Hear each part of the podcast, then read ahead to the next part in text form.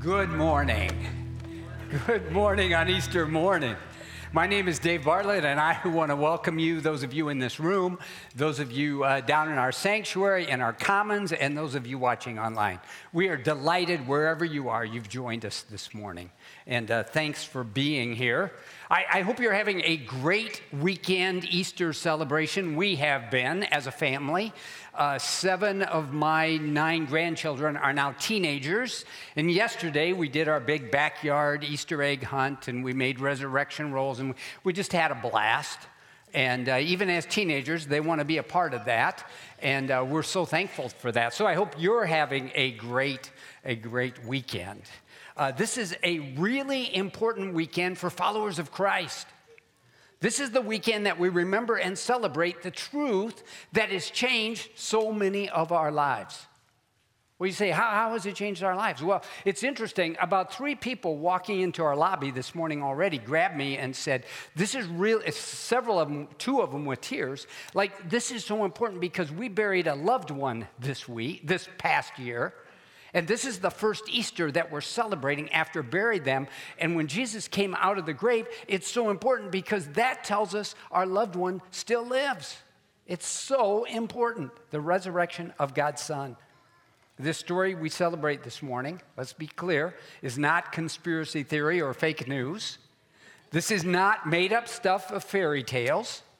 This is real time historical fact. It's not even you believe what you want to believe and I'll believe what I want to believe and let's just get along and you can believe whatever you want. No. This is actually historical fact that's uh, declared both in the evidences in the Christian scriptures and in uh, secular Roman historical literature. So there's a lot of evidence that what we're celebrating today is true. It's true. And because it's true, it proves that God is real. God is just as real as the person sitting next to you, just as real as the chair you're sitting on. That's how real He is. And the resurrection is proof that Jesus was who He said He was God's Son. But let, let's start with the, with the other question What if it's not true? What if it's not true? Well, actually, the Apostle Paul in the New Testament of the Bible answers that question. And here's the verse And if Christ has not been raised, your faith is futile. You are still in your sins. Then those who have fallen asleep, those who have died in Christ, are lost. If only for this life we have hope in Christ, we are of all people to be most pitied. Most pitied uh, what, what, what uh, Paul is really saying here, the next slide, your faith, if, if Paul says, if Christ was not raised, your faith is a waste of time and you shouldn't be here singing these songs this morning. Two, those who died are completely lost. So, those three people who were telling me about their lost ones, they'll never see him again if Christ wasn't re- resurrected. And we are, of all people, ridiculous to be pitied. What are you doing here? Why are you wasting your time? No. But um, uh, one of my granddaughters told me this week uh, Grandpa, um, we, you would not believe how many of my friends don't know the Easter story. My granddaughter was saying, We grew up with it, but I'm figuring out that some of my friends don't know what it is. And so we need to be clear about that. What is the Easter story? So let me tell you a few facts just to get that out of the way. Here's the claims of the Easter story 2,000 years ago in a little town of Bethlehem, a baby Jesus was born. That's a fact. It's just a fact. Jesus lived and did miracles and claimed to be God's one and only Son. He claimed to be God. Fact. Jesus died on a Roman cross and his body was buried in a grave. Fact. Three days later, he walked out of the grave fully alive with a heavenly body. Fact. So now the question is well, Dave, what's the evidence? Because we need to be able to tell our sons and daughters, we need to be able to tell our neighbors and our coworkers. Some of us need to be able to tell ourselves in our own head, why do I believe this is true? And some of you would real briefly say, well, it's in the Bible, I believe the Bible, that's it. Well, I'm saying, let's get a little more specific. Let's um, have a little more evidence than that. And so um, let's take a look at this as a first proof that Jesus was buried, that he was raised on the third day, according to the scriptures, and that he appeared to Cephas, who's Peter, and then to the 12. After that, Jesus appeared to more than 500 brothers and sisters at the same time, most of whom are still living, though some of them have fallen asleep. When the Apostle Paul wrote this, he was basically saying, hey, the first evidence you need to know about is there's 500 witnesses who saw him after he was dead. And they're still alive. He's saying, um, though some have died, most of them are still alive. And he's saying, go ask them. This is 2,000 years ago. Go ask them. 500 witnesses. That's a lot of witnesses. The second proof, the second evidence or proof, 500 witnesses number one. Number two is how much these close people to Jesus, how much the disciples changed. Do you remember the story? The night Jesus was arrested, uh, a little servant girl, a young servant girl, came up and said, Peter, uh, hey, you're one of his disciples. You're, you're one of his followers. And what did Peter say three times? Said, no. She came back. No. Came back. Blankety blank blank. No. A few weeks later, after Jesus, after Peter sees the resurrected Jesus, where is he? He's on a street corner in Jerusalem telling anyone who will listen that Jesus was God. He's telling Roman soldiers, he's telling Roman politicians, he's telling everyone, and before he was afraid to tell a servant girl. And here's his message.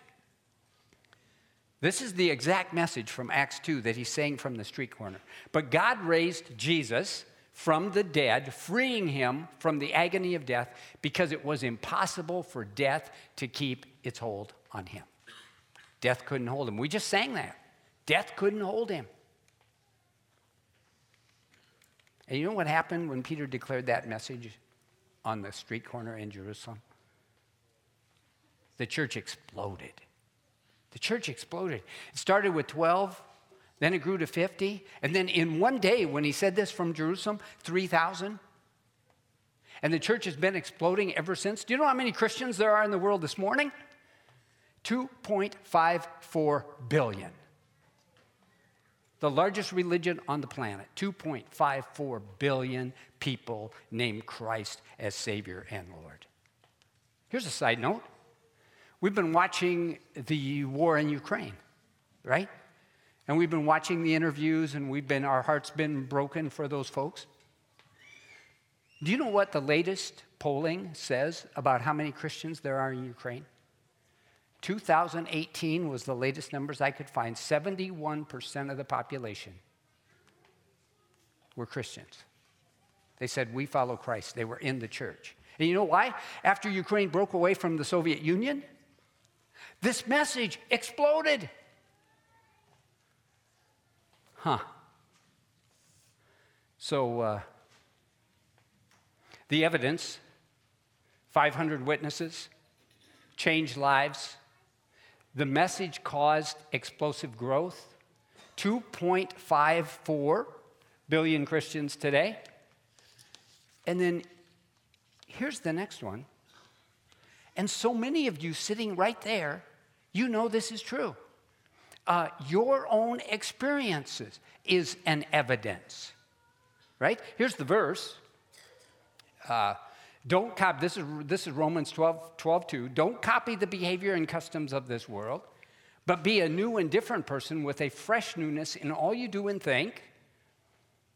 And then you will learn by your own experience how his ways really satisfy you. And so many of you in this room right now could raise your hand and say, You're right, Dave. My experience of following Jesus, standing at the graveside of a loved one, standing in front of a church promising to marry the spouse, holding my first brand new baby, I've experienced how real Jesus is.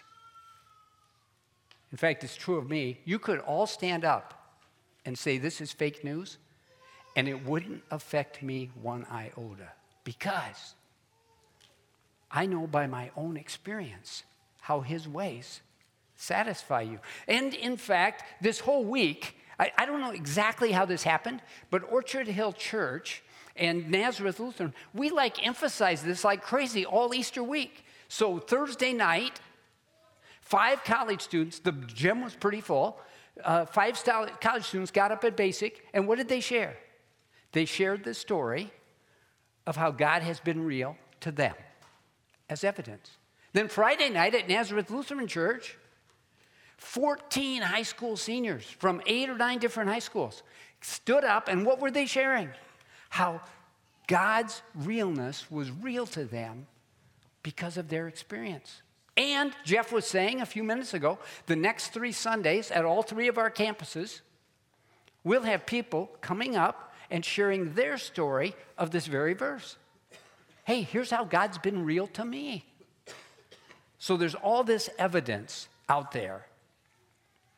But here's the kicker following Jesus is not intended to be based on evidence only.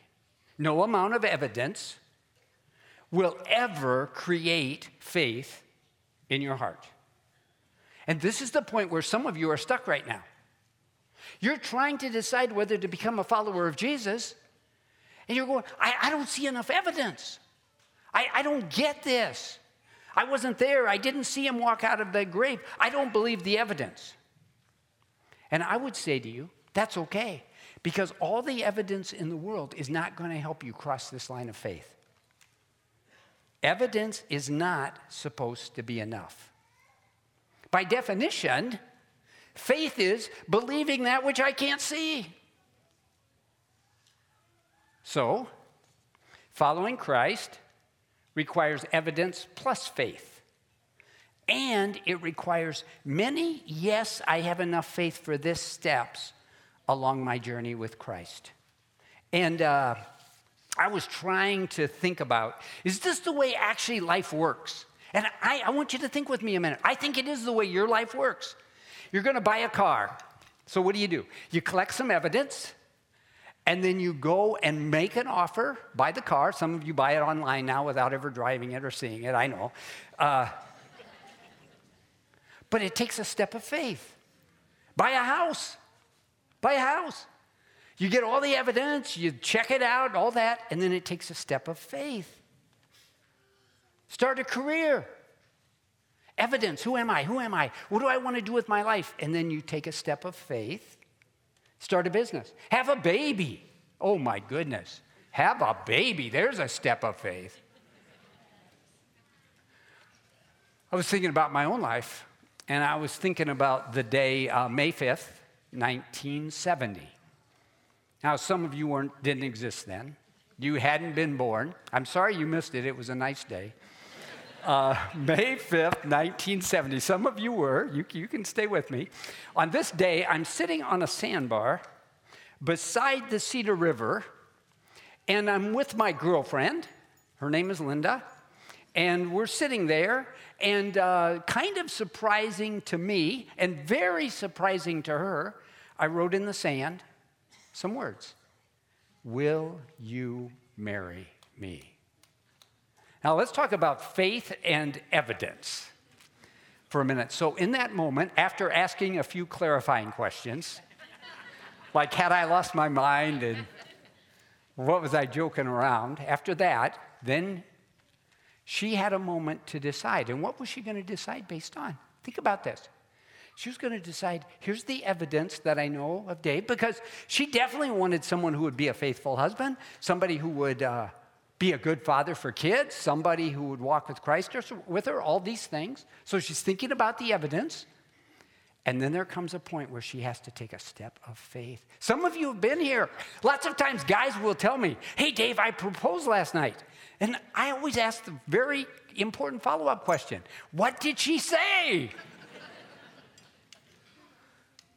So Lynn said, Yes. Now, here's the kicker Here's the kicker. At the time, 20 years old, I thought I had given her a ton of great evidence. But I must admit now that the kind, generous, romantic, patient man you see before you today is not who I was at 20. No. What was the evidence I thought was so good? I was abrupt, thoughtless, careless, uh, risk taking, and knew almost nothing about women. I grew up in a family of all boys competition, wrestling, hunting. Very few words were ever spoken in our family. feelings? What are feelings? I had a black hole where there was supposed to be information about women and girls. Now I look back and I definitely see the evidence was not that strong.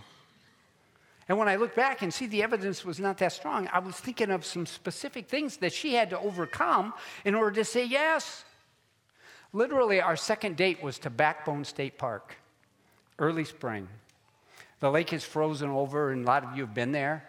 Uh, there's dams across the lake, so I said to this date, Lynn, I said, hey, let's walk across to the dam. Seemed like a good thing to do. I was having fun. We walked across, but then I fell in. The ice cracked and I fell in. I had my winter coat and jeans and stuff on. By the time I crawled out and started walking back to my car, my winter jacket and my jeans were completely frozen. I was shaking so hard, she had to drive home. Um, uh, I did have a different set of clothes that I changed into. She had to overcome that. One time, to show you the kind of caring, alert, thoughtful man I was, she called me at work and she said, Dave, the used washer that we bought, very used, and put in the basement, every time I touch it, I get a shock. and it's kind of bad. So, not knowing how to handle, you know, a fiance, wife. So I was thinking, well, what would I tell my brothers? And I said, well, Lynn, here's the deal. There's some rubber hunting boots in the corner. Slip those on, and I don't think you'll get a shock. True story. When I told my dad that, he got this look on his face like, Are you a complete idiot? the first time she started to cry, I was with her. We actually didn't cry in my family. I, I, I had actually never seen anybody personally cry. I mean, these were a different day, right? She started to cry, and I literally reached for the phone to call 911. Uh, she had to stop me because I did not know this stuff. But she said yes.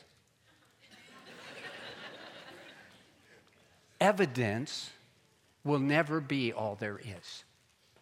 There always needs to be a step of faith. Now we've been married over 50 years. And before then, she had to say a series of yes and then we got married, and then she had to say a series of yes, right? For instance, uh, yes, we could, re, uh, we could rebuild a friendship that we had had in high school. Yes, we could do that. Yes, we could uh, have a first date, right? Yes, this is always important. Yes, we could have a second date. Yes, we'll keep getting to know each other. Yes, we'll keep dating. Yes, to a first kiss. Yes to more serious talking. Yes, I'll marry you for the rest of my life, for as long as we both shall live. But you know what the kicker was? That doesn't end the yeses. Does it? Those of you who are married. No, there's still a whole bunch more yeses. Yes, we'll keep trusting each other. Yes, we'll keep working on this marriage. Yes, we'll have a kid. Yes, I'll forgive you when you hurt me. Yes. Right? Okay, stay with me because following Jesus is exactly like that. Stay with me. Yes. I'll be open to is God real? Yes. I'll be open to like looking and listening to the scriptures and see if Jesus might be real. He might be living. He might have come out of that grave. Yes. I'll read the scriptures. Yes, I'll put myself around people and friends who say they know Jesus. Yes, I'll put myself in places where Jesus is taught about the church, camps, conferences. some business retreats where God is talked about. Yes, I'll pray. And then there comes that day, like on that sandbar, where you come to a yes that says, Yes, I'll give all that I know of myself to all that I know of Jesus. That's that step of faith that for whom there's never enough interest, enough evidence. But then, those of you who followed Christ a long time like I have, you realize the yeses don't stop. Yes, yes, I'll resurrender to Christ. Yes, I'll write a check so his work can uh, move forward. Yes, I will love my neighbor whether I feel like it or not. Yes, I'll receive forgiveness again and again and again. Right? Here's what I was thinking about Easter 2022. Wouldn't it be cool if you said another yes to Jesus? Wouldn't it be cool if there's something that you need to say yes to Him about? Yes, I'll re engage with you, Jesus. Yes, I'll recommit to you, Jesus. Yes, I'll cross that line of faith for the very first time. By the way, those of you who are like not really into this God thing, we are so excited and glad you're here. Thank you for being here. But we would say, even you have some yeses you could say to God. And what about those of you raising a family? Maybe it's the day you say, Yes, I'm going to recommit my kids to God. I'm going to recommit my teenagers to God. I'm going to recommit my life and surrender my work life to God. Some of you starting businesses or working in businesses, yes, I'm going to do that for God. I'm going to live for Him. Here's the uh, incredible truth of the Bible every yes you whisper to God is huge, it's momentous. It's momentous. It's amazingly important to God when you whisper a yes. God is like this. I used to play uh, hide and seek with my grandkids down the basement or around the house. And the way it worked was I would count to 10, and then I would come hunting for my grandkids. And you know what? They didn't know the game. So as soon as I started uh, coming hunting for them, they would jump out and go, Here I am, Grandpa kind of ruin the competition of the game. That's the way God is. The scriptures clearly say if you say yes and go seeking for God, you will be found by Him. If you say yes and you go seeking for a tighter relationship with God, He'll jump out of from wherever He is. He'll find you. That's what the scriptures say. Every yes is hugely, hugely important whether you're crossing the line of faith for the first time, whether you're surrendering your life or your business or your family. And if you've been a follower of Christ for many years, I've, I've followed Christ for something over 50 years, and I still need to say yes to Him often. Uh, one more uh, thing I just want to point out. This jumped out off, off of the screens with me. It's a verse from Luke. But when they entered, that's the women. In fact, Avery read this. When they entered, they did not find the body of the Lord Jesus, that's the women. While they were wondering about this, suddenly two men in clothes that gleamed like lightning, angels, stood beside them. In their fright, the women bowed down their faces to the ground, but the men said to them, Why do you look for the living among the dead? He's not here. This just jumped out at me this year, this year. And you know why it did? Because so often when we're looking for the presence of the living Christ, we're looking in the wrong place. We're looking in the wrong place. We're thinking he only shows up on our happy days. We're thinking he only shows up when things are going well. And it's just the wrong place. So uh, I just wanted to give you a, a slide just Places you can look. One, look in the scriptures, especially Matthew, Mark, Luke, John. Those are the stories of Jesus. Look in the scriptures. He's there. It's his address. He's alive there. The Bible promises if you read that, what? He's going to jump out. He's going to touch you and help you. Number two, history of your own life and others. That's why we do these histories, right? We believe no matter whether you know God this morning or not, He's already at work in your life. And if you could have eyes to see and you would look back, you would know He's been at work in your life. You would. Number uh, three, good gifts point to Him.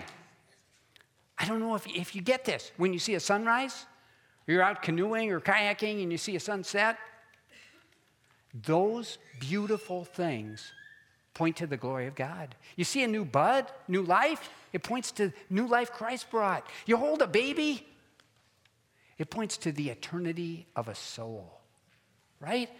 Um, pain and grief, we've taught, taught that a lot here at Orchard lately as we've had a lot of pain and grief, that uh, God is right there in the midst of you. And then challenges you face. Last one. Uh, some of you are facing a challenge tomorrow morning. It might be a prognosis, health prognosis. It might be a business slump. It might be a family that's not together the way you want it to be. And if you make that your goal, I'm going to work on that with one eye and put the other eye on, fix your eye on Jesus. You can see him work in that. You're trying to make a farm work? One eye on that and one eye on Jesus. Show up. Help me.